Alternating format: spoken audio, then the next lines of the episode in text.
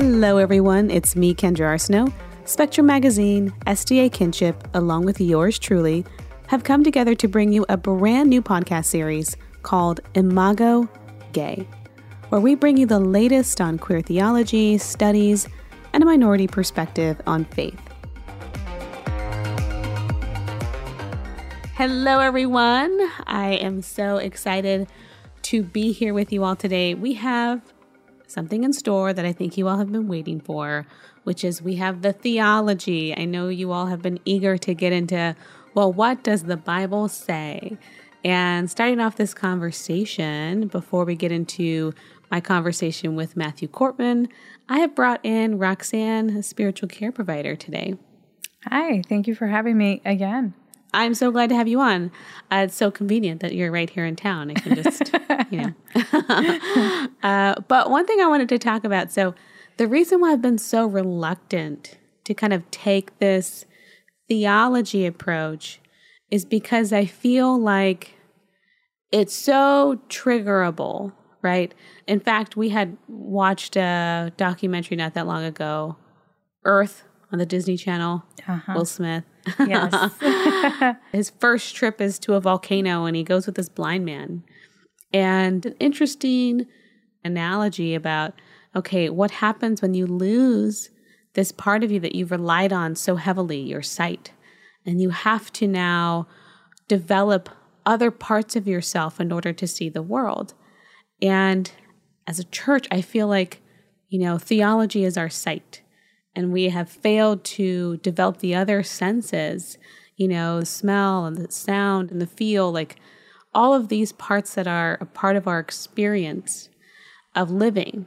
So I kind of wanted to talk to you about there is a different approach to LGBTQ issues or just to theology or spirituality in general that a chaplain takes versus a pastor. And maybe you can share with us some of those differences.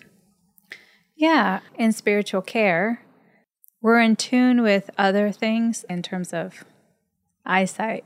One thing that gets invited into the equation is the human being who is interpreting life through this religious lens when I was a resident, the first thing that my supervisor shared with us is it's really hard to get kicked out of the program. Really, the one cardinal rule is to not proselytize.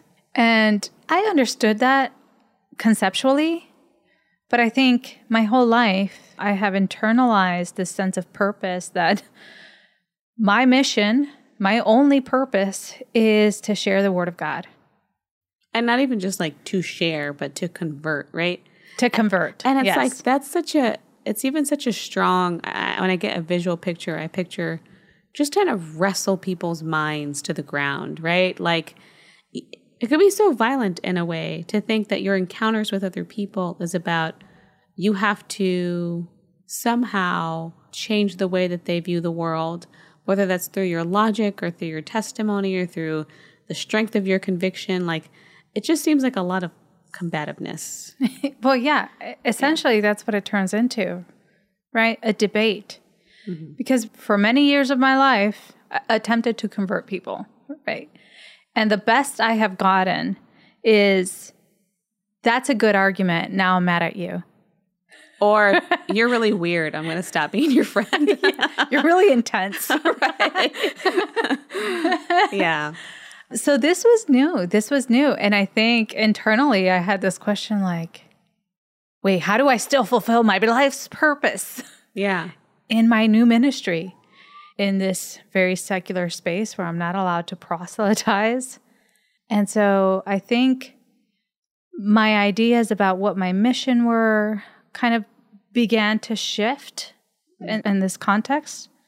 Now it was about empathy and about an authentic sense of connection, either with the divine, with the people around them, or within themselves.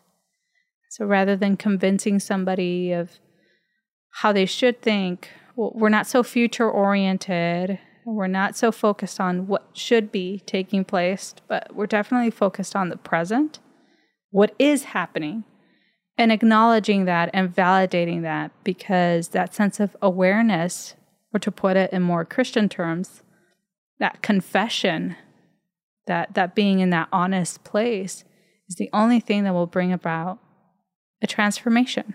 And not even that that's the goal. I think the goal is real connection, right? but I think my true mission in life is to share the love of God and to introduce people to the God that I know, not so much by my words, but by how I show up, you know, the way that God showed up for me. Because that has been more powerful to me than any word spoken to me or any good argument. Yeah. You know, today we are indulging the theological itch. I think it's important. I think, you know, if we have all of our senses, we should use them, right? But something I find so fascinating about today's conversation is we're asking the question Is God someone who can hold space for disagreement? And if he can, what does that look like? And if your own moral intuitions are pulling you in a direction where you feel more compassionate and you feel like you want to be more inclusive, but you're looking at the scripture and you're seeing something different, how do you deal with those types of cognitive dissonances? Like, that is an important part of our theology and understanding God. And so, I just wanted to kind of just ease into this conversation, set the tone, and I hope that you really are enriched. I think Matthew has so many interesting perspectives to share biblically. And so if you have to take a break and come back at it, please do so, but do not miss the entirety of this episode. It is truly a gem.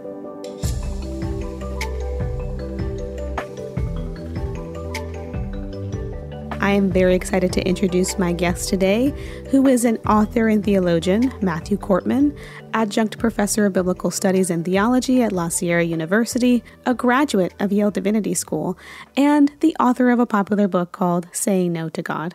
He's also the creator of a new YouTube series called Bible Scholar Reacts, where he reacts to some popular Bible teachers and discusses some of the misinformation presented. We are going to be talking about his book, Say No to God. We're also going to be looking specifically at a chapter in his book called Say No to Homophobia. There are going to be several episodes on this, but we're just going to lay the groundwork. Part of the problem with why these stories are so unknown is sometimes it's to do with other peripheral issues that we find disconcerting that are connected to them. So, for example, the time that Moses argues with God, it says that God changed his mind. So often, what ends up being the issue of debate is not, wait, why was Moses arguing with God? And it switches over to more of like some sort of um, existential question about the nature of God and, and, and can he change and those issues. But then it misses, really, I would argue, the more important but also practical side of the question. So, you know, we're talking about oftentimes here Abraham, Moses, Jacob. These are the huge heroes of faith, or even in Moses's case, the prophet par excellence, the model of what the great prophet is supposed to be.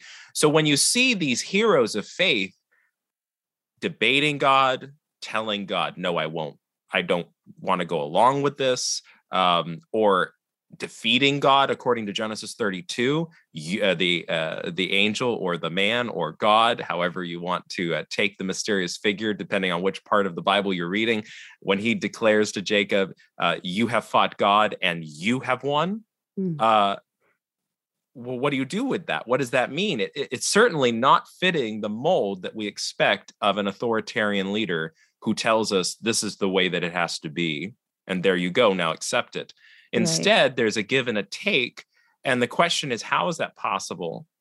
And how does that relate to us when we read things in the Bible? So, for example, we could look at Moses. Moses in Exodus 32 goes ahead and has God come to him and he says, uh, it, God just, according to the story, just saw the Israelites had made a golden calf and he's very upset about it. And he tells Moses, uh, Leave me alone. Don't interfere essentially in the Hebrew. Don't get away from me. Um, I am going to eliminate, murder, kill, destroy all of them, all the people I just saved from Egypt. And you know what? It's okay. Don't worry about it. I'll make you a whole new nation. You didn't even like these people anyway. Um, I'll make you the new Abraham of a whole new generation, and you'll be the revered one. Moses responds to this and tells God no, and mm. tells God that what he's about to do will be called evil by the Egyptians. And then the narrator of the story of Exodus even describes it with the same word as, as, a, as an evil, as a non good act that God is about to do. And what's even more interesting is like some scholars, like Christine Hayes and others who are looking at the Hebrew, could argue that uh, it's possible that when God opens up the statement and says, Get away from me, uh, Moses, that actually Moses had already implicitly tried to prevent God from doing this. So that the mm. story is implying that Moses once attempted, God says, Stop it. And Moses still pushes, continued with this uh, objection. No, he won't let his morality be silenced. No, God, this isn't right. But what makes it so fascinating is that where Moses ends up rooting his objections to God about this are all things that God affirms were what he taught Moses about himself in Exodus 34, two chapters later. Mm. And in Exodus 33, in the midst of God and Moses fighting with each other, it describes this as what it is like for Moses and God to speak to each other face to face as friends.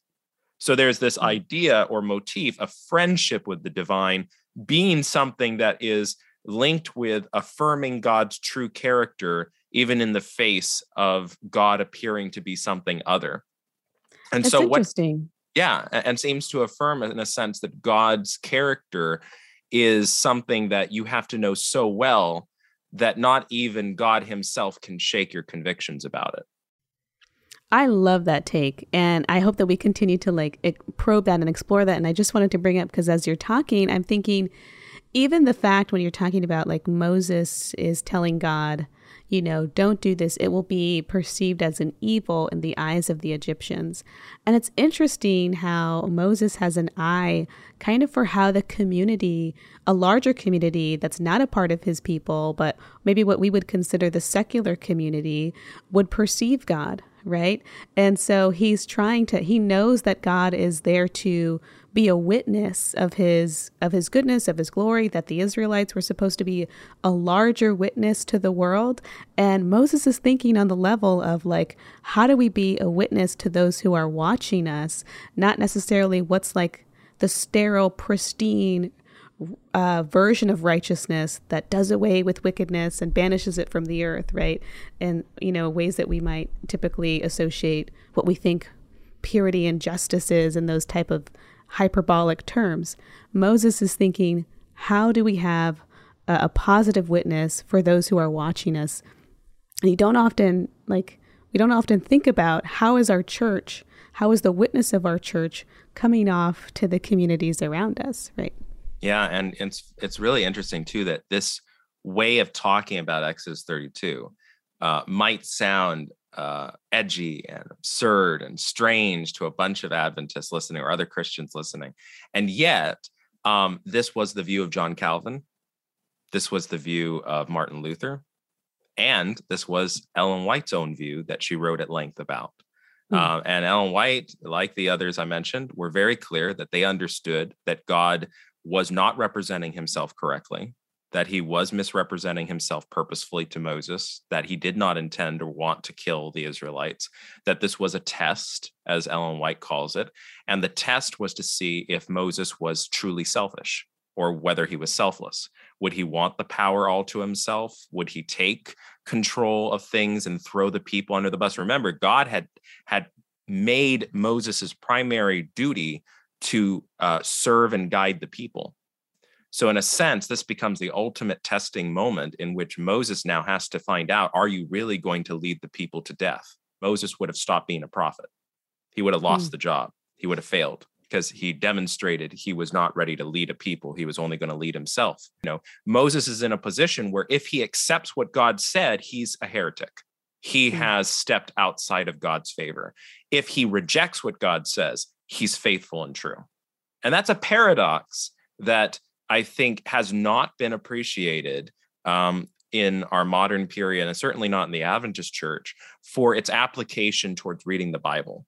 Because mm-hmm. if it's true for a direct interaction with God, that God can present himself in an opposite way, and one has to know God well enough to know how to interpret and respond to that there's certainly applications there in regards to when we're reading uh, human writers in scripture reflecting on God and how we interact with them. And the answer can't be, well, whatever it says, you have to do, because that would mean the Bible has a standard that's higher than God himself did in the Bible. Hmm. So if you can argue with God in person, then it makes no sense for someone to say you can't argue with the Bible, which is written by humans reflecting on their interactions with God. And I really see, and I love these points because I really see the argument that when we take to God and we argue with Him, right, that we're arguing against these harsher realities, these harsher pictures of who God is, right? The the judge God, the God who's going to smash his people or or smash the wrongdoers. And you see this even with Jesus, the Syrophoenician woman, right? Where he he's with his disciples and she's asking for a blessing and he's like i cannot give you know my bread to the dogs it goes to the children and he's purposely being severe with her and in a way that is supposed to uh, you know, test the disciples and say, do you agree? Do you think that I should be this harsh with her? Is that is that appropriate, or is there compassion? And they failed the test, right? Uh, but she didn't. She saw past that moment of severity and that judgment, and still reach for the blessing. That she saw someone behind him, right? That was really that, that was the true Jesus that she was meant to interact with. And I think that that's such an interesting concept that you don't hear talked about often. No, and, and there's several points to that in particular that illustrate that the theme of fighting with God or arguing with God doesn't end when Jesus comes right? Sometimes you'll have liberal, progressive Christians or Adventists who would be like, "Oh, I'm a red letter Christian." You know, the Old Testament, uh, you know, it's uh, it's not the best understanding. You know, I take Jesus as my center, and so there you go. Now I know that when Jesus says something in the red letters, that's my divine command theory. That's where I take my cue. And when you have stories like this of Jesus saying something and then Jesus gets overturned by what a woman says. And i mean like we need to be as as honest as we can. Jesus uh, and this is really emphasized in the uh, the version in matthew's gospel but when jesus goes ahead and says um, it's not fair for me to take the food of the children and throw it to the dogs he's making a logical argument. And it, it's it has a name. It's called the zero sum game. Uh, you're basically saying it can only go to one place. So either this or that there is no middle ground. That's the claim, the whole point that he's saying. He's and he's saying it to a mother of a child who's she's trying to ask for help for. And his basic argument is why you would not give the food meant for your sick daughter over to uh, the dogs instead of her. So how can you ask me to give it to you a dog as opposed to my own children? Shouldn't you know this logic already? Hmm. And it's meant to be a final argument. That's it. And her response, which is to one, be humble enough to accept the epithet of, of dog, but also ingenious enough to throw it back in Jesus's face and say, well, you're actually illogical, Jesus, because what you just said is not a zero sum game because the dogs do get crumbs. So mm-hmm. you're wrong. It is not one or the other, it can be both. And the fact that Jesus, one, responds excitedly, happy, joyously, tells us something's up. Because I mean, like, if, if there's anything that is a true statement about uh, Jewish pedagogy, it is that you don't give up an argument that easily. Hmm. Right. So this is a rabbi. He, he, Jesus should know how to argue back and forth and be real to give up and be like, yeah, you know, like something's up. This this is not your typical you proved me wrong kind of situation. But then the other thing is, um, in Mark's gospel, he says, It's because you rejected what I said, because you said that, everything is healed for you. In Matthew, Matthew changes Mark's words to be uh, what, uh, what great faith you have. That this rebuttal of me is a, a marked example of your faithfulness. But that faithfulness is not because she is trusting Jesus in the moment and his words to her but trusting something deeper in Jesus that's beyond his words, something she has to even reject to be faithful. And that just carries such a power to it because, on the one hand, it tells you that um, well, this is this is the other thing why I said Matthew's so important. Five chapters earlier, because that's Matthew 15, five chapters earlier in Matthew 10, Jesus had given the same instructions to his disciples. And Matthew wants us to see this parallel because he, in Matthew 10, he tells the disciples, You are not to go to the Gentiles. I was sent only to the lost sheep of Israel. And they don't argue with it, they accept this. So when the woman comes and she's crying out to him and he's ignoring her and then he's rejecting her, the disciples feel like we already know Jesus told us the same thing. This girl has just got to deal with it and go crawl back to her den with the other dogs. And so when he praises her at the end as faithful, it's a backslap to the disciples hmm. because they are not faithful. And that moment, the dog was faithful. She is the true disciple. The disciples with him did not reject what he said. And so, because they did not say that, they are not the model examples of discipleship. So in Matthew's gospel, there is this really strong emphasis on just because Jesus said it doesn't make it right. Mm. Just because Jesus told you something doesn't mean your morality just disappears. You are still, even in the New Testament, even in the Gospels, uh, Jesus is the true um, image of Yahweh. He's acting with the woman exactly like he acted with Moses. It has not changed. And that's also important that the early Christians continued to tell the story because it indicates again that they grasped this message that if they mm-hmm. were going to interact with Jesus's teachings, it wasn't just a top down approach. Um, Paul himself, when he writes in First Corinthians 7 about Jesus's statement on divorce, um, you know, he says, Oh, Jesus had this very strict saying. And then because he's in a new situation with Gentile Christians who who uh, have spouses that are not in the same faith, he actually makes the argument in First Corinthians seven that well, I, not the Lord, give you this uh, idea that you should uh, that you are. This is his exact words. You are not bound. You are not bound to the way Jesus gave that teaching.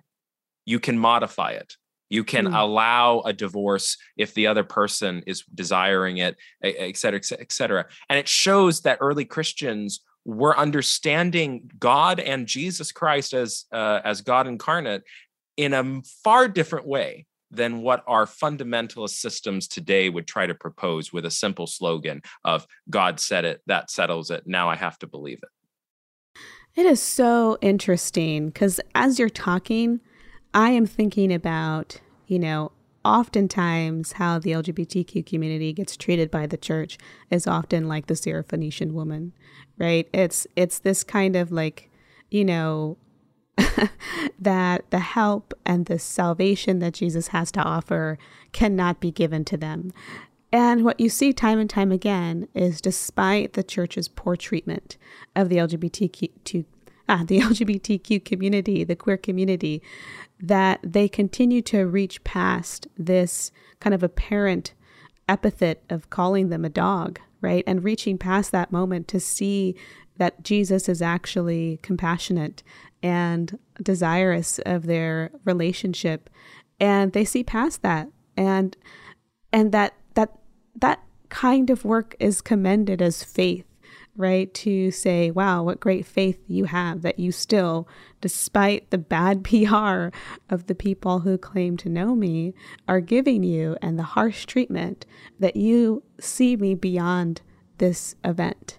And I think for me, as I'm getting older and life is hard, right? Adulting is hard. And and I think that it is an act of faith to look beyond your circumstances, to look beyond the failures, to look beyond, you know, the no's that you get in this life and say, this might be a message or that that's that the world is giving me, but this is not a reflection of how God thinks towards me or feels towards me. And that does require a lot of faith. Yeah, it is one of those things that really helps you to take a step back and say, faithfulness is not defined in scripture as mere obedience, but faithfulness is an informed, heartfelt obedience to what really matters. It's mm. it's it's like it's like understanding when you're reading like a constitutional scholar who's looking at the constitution and goes well it doesn't explicitly say that these groups of people are covered but given the principles that this document espouses how could it not cover them right? Mm-hmm. and these were some of the issues and i think it, you know in legal scholarship they have these debates uh, of hermeneutics in regards to how do you interpret the, the constitution? Should you be an originalist? Should you whatever it was that the founders expected uh, the constitution to be? I mean under those rules if if you were a true principled you make no exceptions for the Constitution, you would be interpreting that and go like, let's say prior to the amendments that were added, uh, you know, after during the Reconstruction era, you could go ahead and say, oh, okay, well, the framers of the Constitution did want slavery. And since the Constitution doesn't outlaw slavery, then yeah, you know, I have to uphold an immoral belief because that's my job as opposed to say like a living document perspective which would be well right but the principles of the constitution completely make the idea of slavery insan- insanity. It doesn't work. So, regardless of how it was interpreted incorrectly or not, the principle should overpower whatever the application was in that day and time.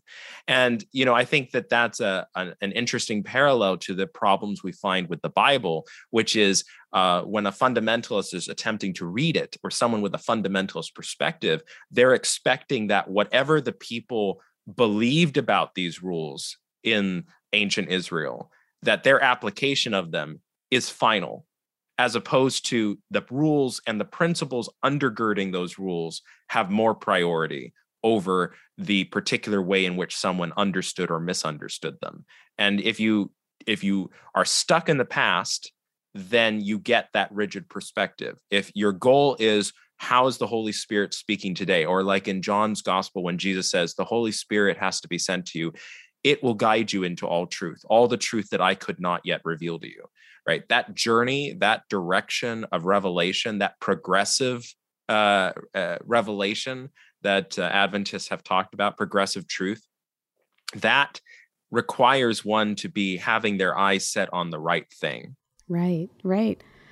I just wonder how do you know, I think a lot of our listeners, maybe, maybe not, right, are maybe battling with the sense of, you know, okay, I might morally feel this way, you know, LGBTQ rights and marriage, but my church is saying something different. Or I think that the church is correctly expositing scripture. And, and I think there's maybe this self distrust that happens uh, to think that I might feel like the way that we're treating LGBTQ people is not right, and or even the way that uh, it's impacting myself. Right, there are people who are internalizing their own homophobia, and so what? How do you gain the courage to say? You know, I am going to challenge God because I do think that this feels inhumane or this doesn't feel compassionate or loving. When you have kind of this, um, maybe I don't say this indoctrination, but this kind of, I don't say church policy or like this kind of rhetoric around church that says you can't trust yourself. You don't know what good or evil is. The heart is deceitfully wicked, and who can know it? And there's this kind of indoctrination that you have to receive what's here in scripture and you have to take it letter by letter because you don't have the capability of being able to discern what is good or evil. You've lost that capability with the fall. How do we begin to move beyond that type of thinking where we are able to like access moral sensibilities and reasoning and feel confident in a way where we can challenge God? And that is the doctrine of total depravity that Calvin uh, provided. This idea that humans are so depraved that they are so sinful that God looks at a human baby and wants to kill it because all he sees is a future murderer. And you know this view that jonathan edwards preached later you know in his fiery sermon sinners in the hands of an angry god and and this idea that god hates there's nothing good in humanity to the degree that even babies are sinful to such a degree they deserve eternal destruction if they're not baptized. Um, it is it is a view that fundamentally you cannot find in the bible right? I mean even in the bible when like god goes ahead and says um, after the Genesis flood, says, I'm never going to destroy the world again. What does he say? He says, I'm not going to destroy humans because their hearts are evil.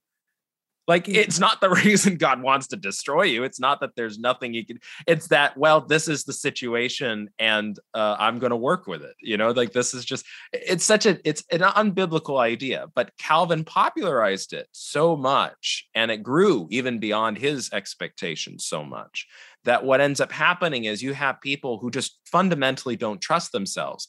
But this isn't because of the Bible you know, when you look at scripture, I mean, just think logically, right? If it was the case that we were so sinful that, and C.S. Lewis pokes fun at this too, like you're so sinful that you can't know right from wrong.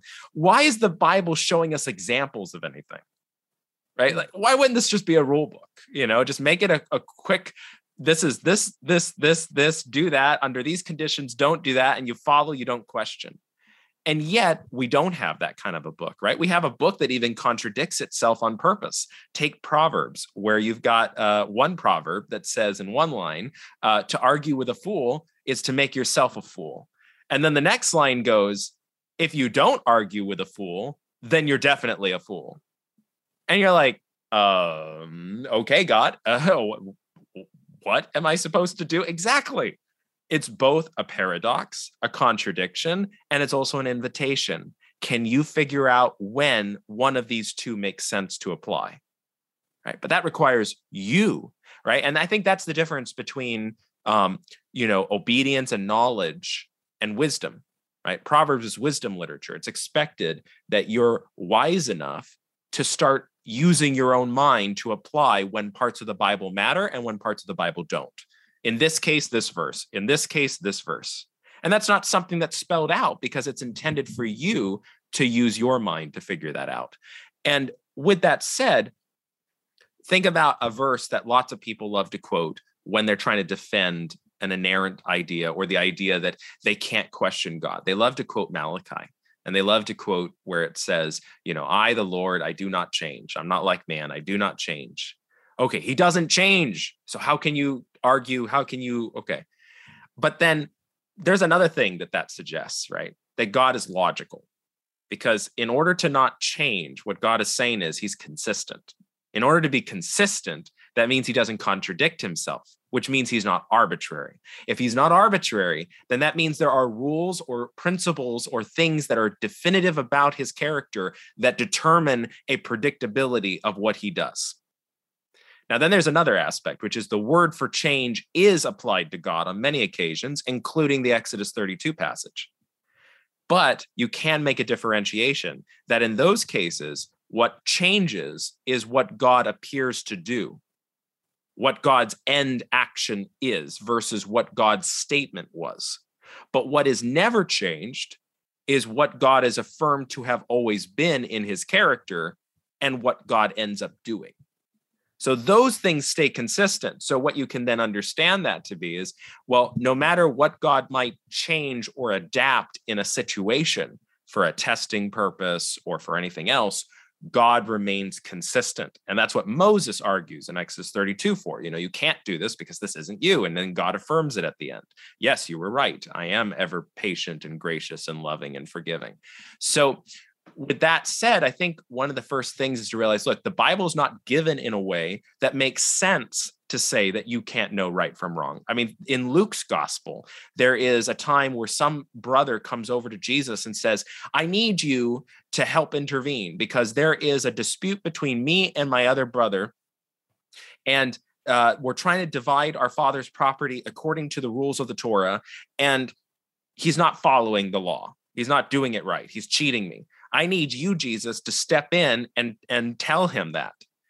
And Jesus' response is so not what you would expect. That's why it probably never gets quoted in church too much. He replies back, Who made me a divider or a judge over you?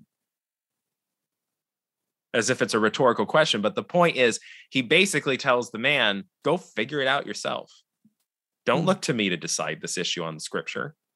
You have a brain go figure it out right that doesn't make sense with a total depravity view uh, cs lewis basically argued that if it was true that we didn't have the ability to make sense of what is right and wrong then not only is the bible a completely worthless book to us in the way that it's written uh, since it's not designed to just tell us what to do but also how would we ever know that god was actually worthy of worship.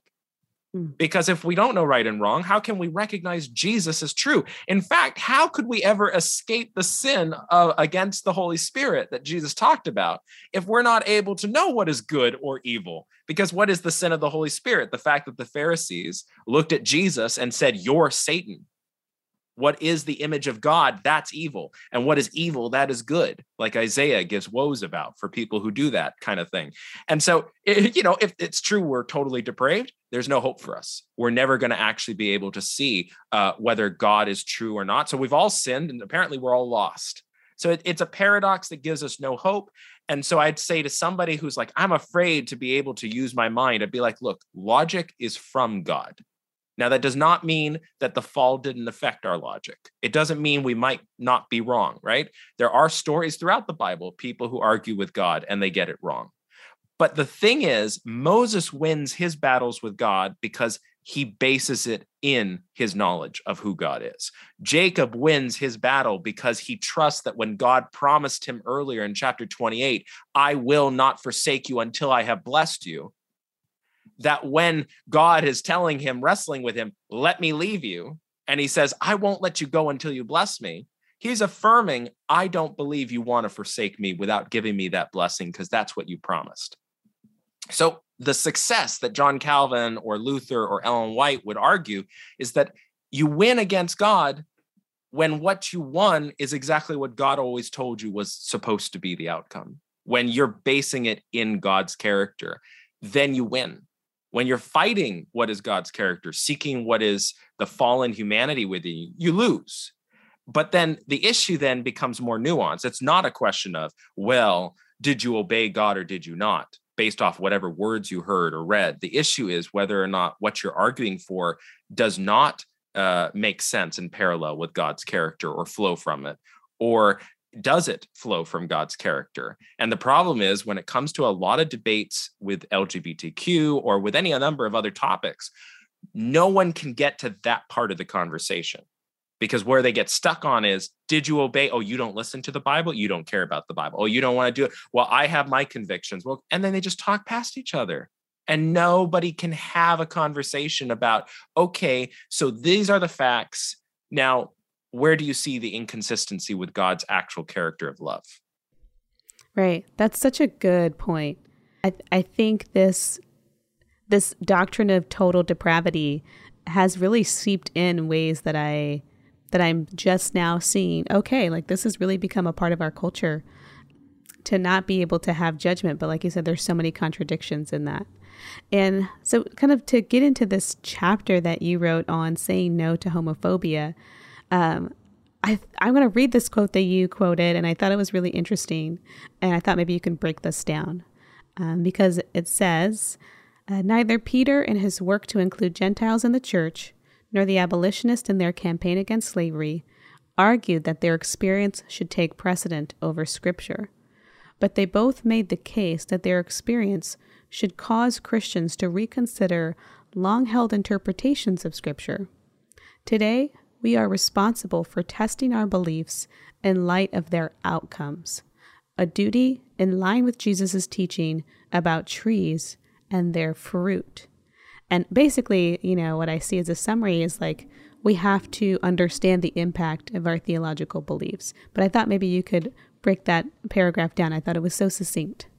Yeah, no, it's a it's a great paragraph.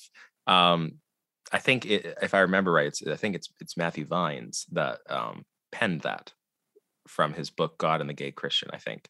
Yeah, I'd, I'd, have to double check. It's been a while since I, I I looked at the the quote at the top of the page, but um, what's really interesting here is right.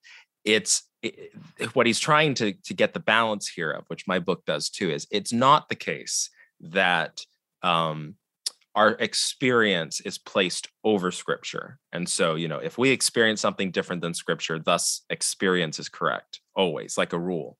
But it's also not the case that experience is under scripture and ignored. So, such that whatever scripture says, no matter our experience, it must be wrong right? And even in the Bible, it explicitly teaches this with the story of Job, where Job's whole experience contradicts the book of Deuteronomy and the Deuteronomistic way of thinking that his friends uh, represent in the book. And he comes to recognize that no, like I used to believe this way, but I'm now experiencing something that shouldn't have happened. So it's not that he wants to say Deuteronomy isn't scripture but he is saying hey there's a huge asterisk here that was like not specified and my experience is telling me we need to recognize its existence. Um, and his friends are unwilling to do that. His friends are unwilling to relinquish their belief in deuteronomy as absolutely perfect and without need for an asterisk uh, precisely because they are so unconvinced that experience can be of any use. So what this quote is really getting at here is like the abolitionists didn't argue that you know slavery is wrong because we look at it and we dislike it. And so because we just dis- we look at it dislike it that means it's wrong. And so throw all the scriptures away that seem to promote slavery. Um, what they did is they said well i know there's scriptures that promote slavery and allow for it but i'm looking at slavery and this is horrible so they go back to scripture and they find, well, wait a minute, the principles of the Bible or Jesus specifically have nothing to do with any congruency with slavery. So if God's character does not match the slavery, even if the Bible has verses supporting it, then it's not that I'm saying no to God. I'm saying that a better understanding of God's character leads me to see that God's ultimate purposes do not include slavery. Whereas the other groups who supported slavery were not interested in God's character. They were fine to equate God's character with whatever um, you know the uh, the verses said that they wanted uh, to pick out.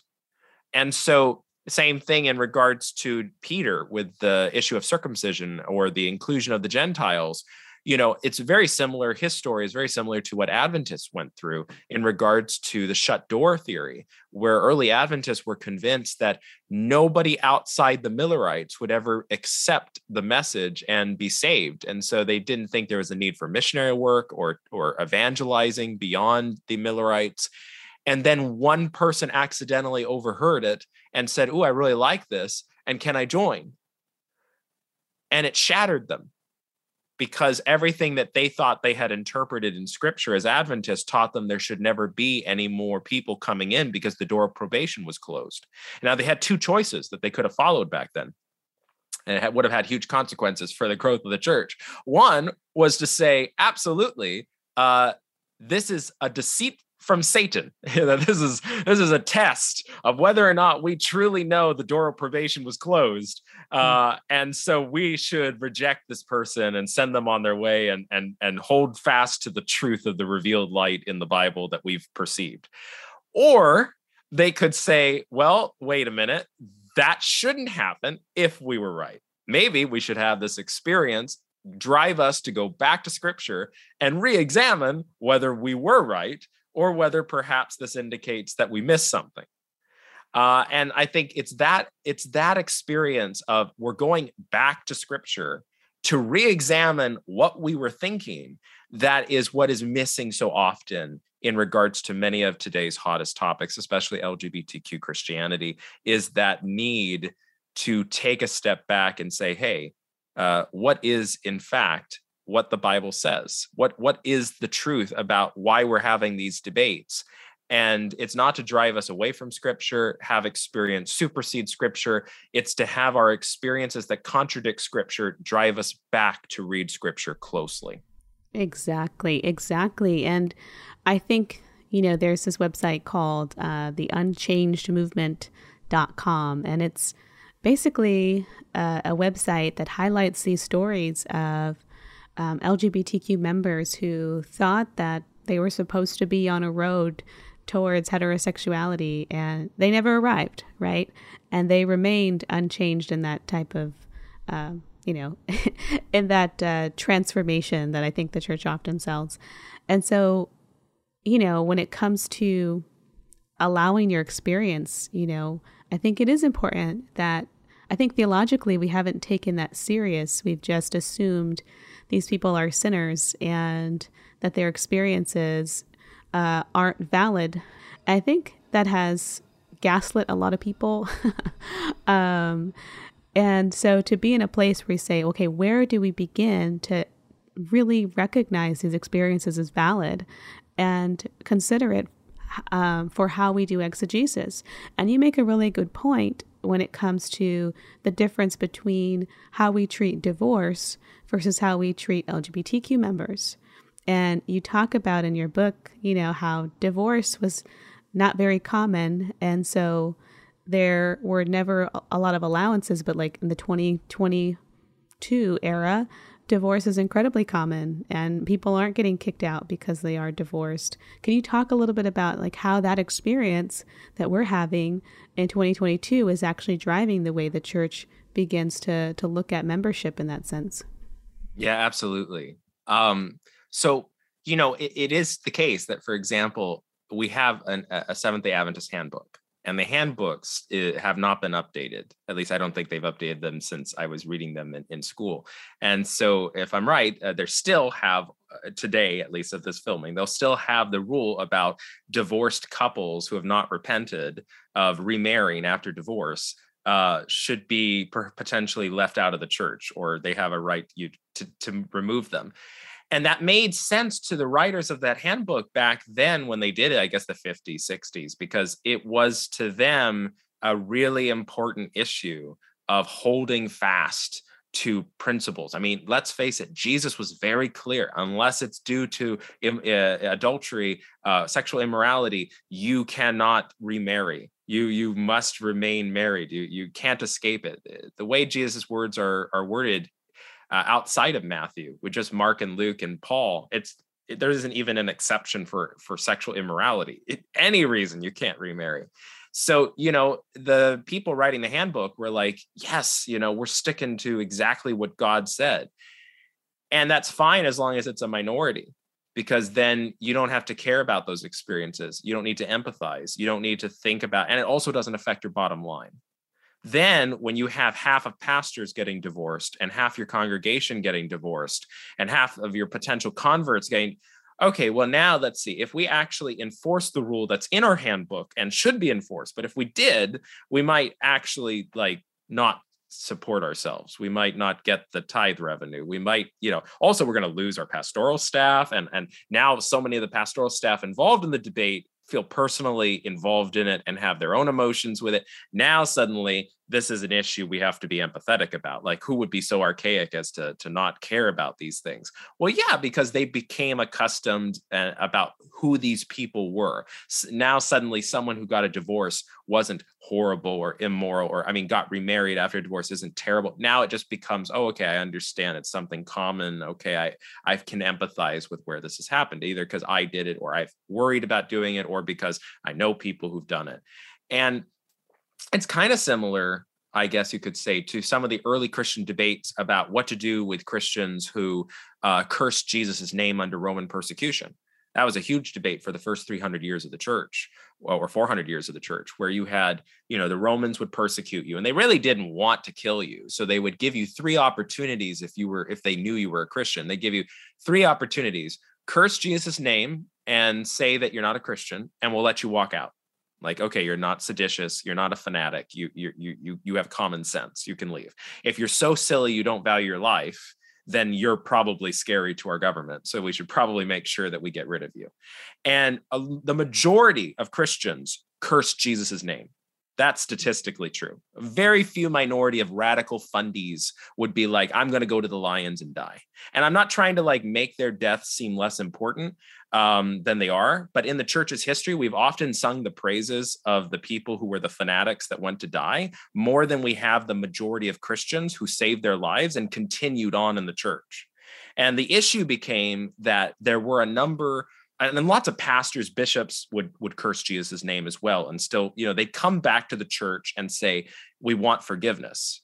Uh, or sometimes they'd even fake credentials that look like they had cursed Jesus' name without ever actually doing it, and they'd get like some pagan uh, shop to like create them for them. Uh, you know, they were creative back then as well. And the issue is that um, you would have some people who had confessed that they did not curse Jesus' name, but somehow they hadn't died. And now they are revered in the church because they went through the persecution, but they never died. And now they're looking at these people who didn't do what they did and they're thinking, I don't want to forgive you. I don't want the church welcoming you back. You cursed Jesus' name. You're done. And that was a large debate in the church. There was the Donatist controversy, and then there was, you know, even way back, you could look at Mark's gospel. Mark's own gospel could be, like one scholar, Donahue, argued this, that Mark's portrayal of Peter as being told, you know, are you a disciple of Jesus? And he's asked this, you know, three times, and he denies each time. But then in Mark's gospel, unlike any of the others, it says that that Peter cursed Jesus' name. In Matthew and Luke, they soften this, so he doesn't say that. But in Mark's version, he cursed Jesus' name. So Donahue and, and some who think like that, they argue, well, if that practice of deny Jesus three times and curse him was an early practice in persecution, wow, then Mark might be very well trying to model Peter's betrayal and his forgiveness after the resurrection as a model for church leadership to treat other people. That look, Jesus forgave Peter, where he told he told the women, "Tell the disciples to meet me in Galilee." Even Peter, you know, he's not lost, despite the fact that Jesus warned the disciples, "If you are ashamed of me, I will be ashamed of you. If you don't affirm me, I will turn my back on you." And he doesn't.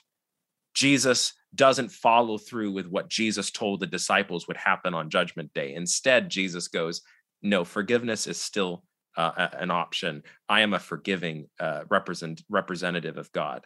So I think that that struggle over like, what do we do with these people? They're they they you know. But here's the thing: too many Christians were doing it to the point that again it made it so that people could feel like well how can we just turn our backs on half of the church we're gonna we're gonna have to come up with some solutions here it makes sense and i think in that respect um, that parallels the issue with you know what you have in the case of divorce in our society. But when it comes to lgbtq individuals right they're statistically always going to be a minority.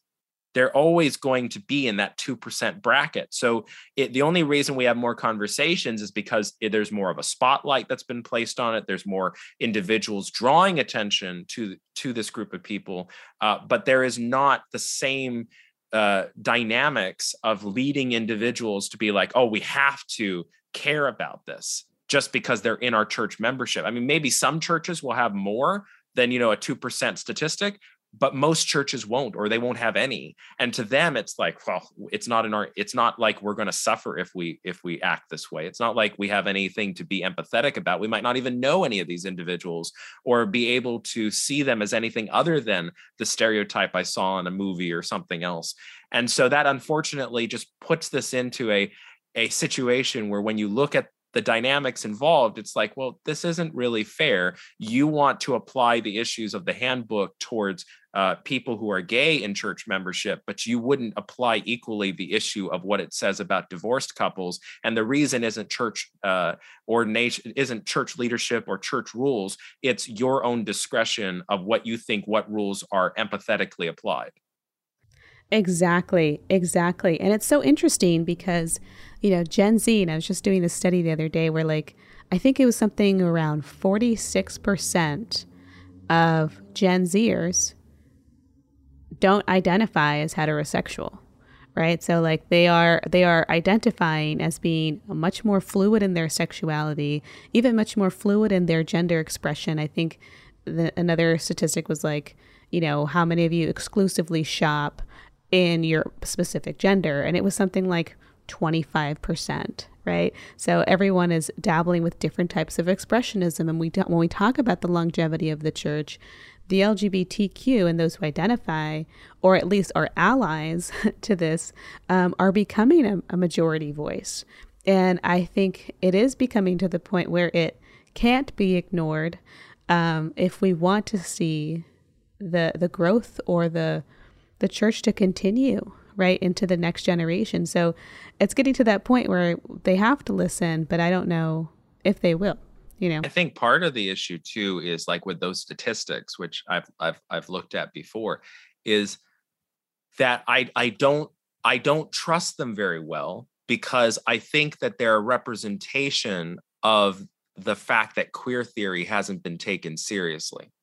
Mm. And, and, so like queer theory draws attention, you know, for those that that would not already know academically. One of the ways queer theory is understood is it's drawing attention to the way in which we culturally condition ourselves to accept what is uh, male what is female. And so, you know, when you grow up, you're being conditioned to say, this is what a woman is, this is what a man is, right? So, if if you're a woman who likes wearing pants but you're in the south or i don't know somewhere where your church and other people are telling you no you should be wearing dresses that's a why do you wear boys clothes? Or or um, if you find yourself to be more having characteristics that are common with, or at least you perceive to be common with a lot of men, and you're like, well, I'm gender fluid because I don't have all the characteristics in common with the other girls I'm friends with, right?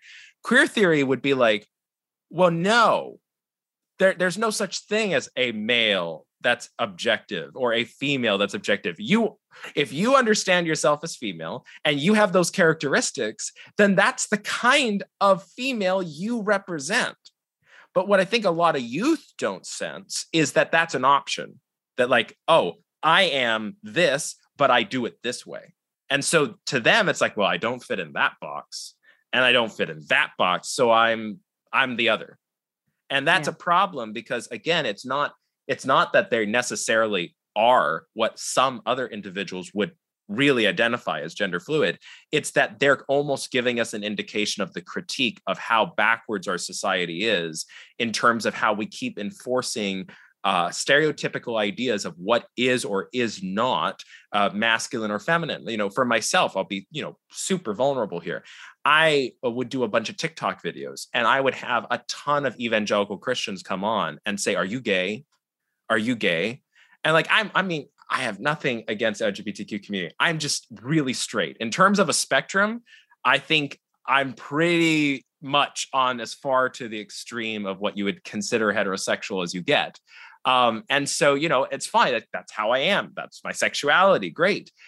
But not everyone sees that. And so I have people coming on saying, you're really feminine. You are not masculine. You, you, you, all kinds of, I'll have other people though be like, what? That's strange. You seem perfectly normal. And uh, I wouldn't have gotten that. Okay. That's, that's, you know, when really queer theory began to click to me on an empathetic level, which was like, okay, yeah, this is silly, right? Different people have different expectations of what they think is masculine or feminine. And when you have those ingrained as rules, then what ends up happening is you're affecting all kinds of younger generations who are like, well, I don't, I'm not like them. So I guess I'm not that. Instead of recognizing that, in fact, the whole need and necessity of thinking you need to fit those boxes, that doesn't stem from the Bible. That doesn't stem from uh, God. That stems from human society and, and culture that shifts and moves. Like in, in America, wear a skirt and, and you're a guy, and a bunch of people will give you weird eyes. Go to Scotland, wear a skirt, everybody's applauding you. It is a very different situation. Go to Asia and see what male models look like when they're walking, not on a runway, just in general out in the fashion districts. And they're not uh, what an American would think, or go to the Middle East and see men kissing each other and go, oh no, uh, no, you're misunderstanding. Because again, masculinity for them involves being able to kiss other men. And again, it's like it's those problems that queer theory draws our attention to that illustrate why the Adventist church and other Christian churches struggle so much with how to make sense of LGBTQ individuals or the community or issues, because really they're so stuck in a lot of cultural baggage of what they think is tied in with all these things that they're unable to get to the real heart or core of any of these things. Well, I hope you all enjoyed today's conversation with Matthew Korpman. We will be talking more with Matthew in the future in the coming weeks. In the meantime, you can check out his YouTube channel, Matthew Korpman. Imago Gei is a podcast where we explore queer questions and a colorful God. In addition to curious conversations, I have been hearing from you all, and I appreciate your questions as well as your personal stories. Many of you have shared your own journey navigating what queer theology means to you, what your coming out process has been, relationships, church participation, and if you'd like any of your personal stories to be shared on air, please write to me at Kendra Arsenault with an X on Instagram or Facebook. You can also follow our sponsors for today, Spectrum Magazine and SDA Kinship.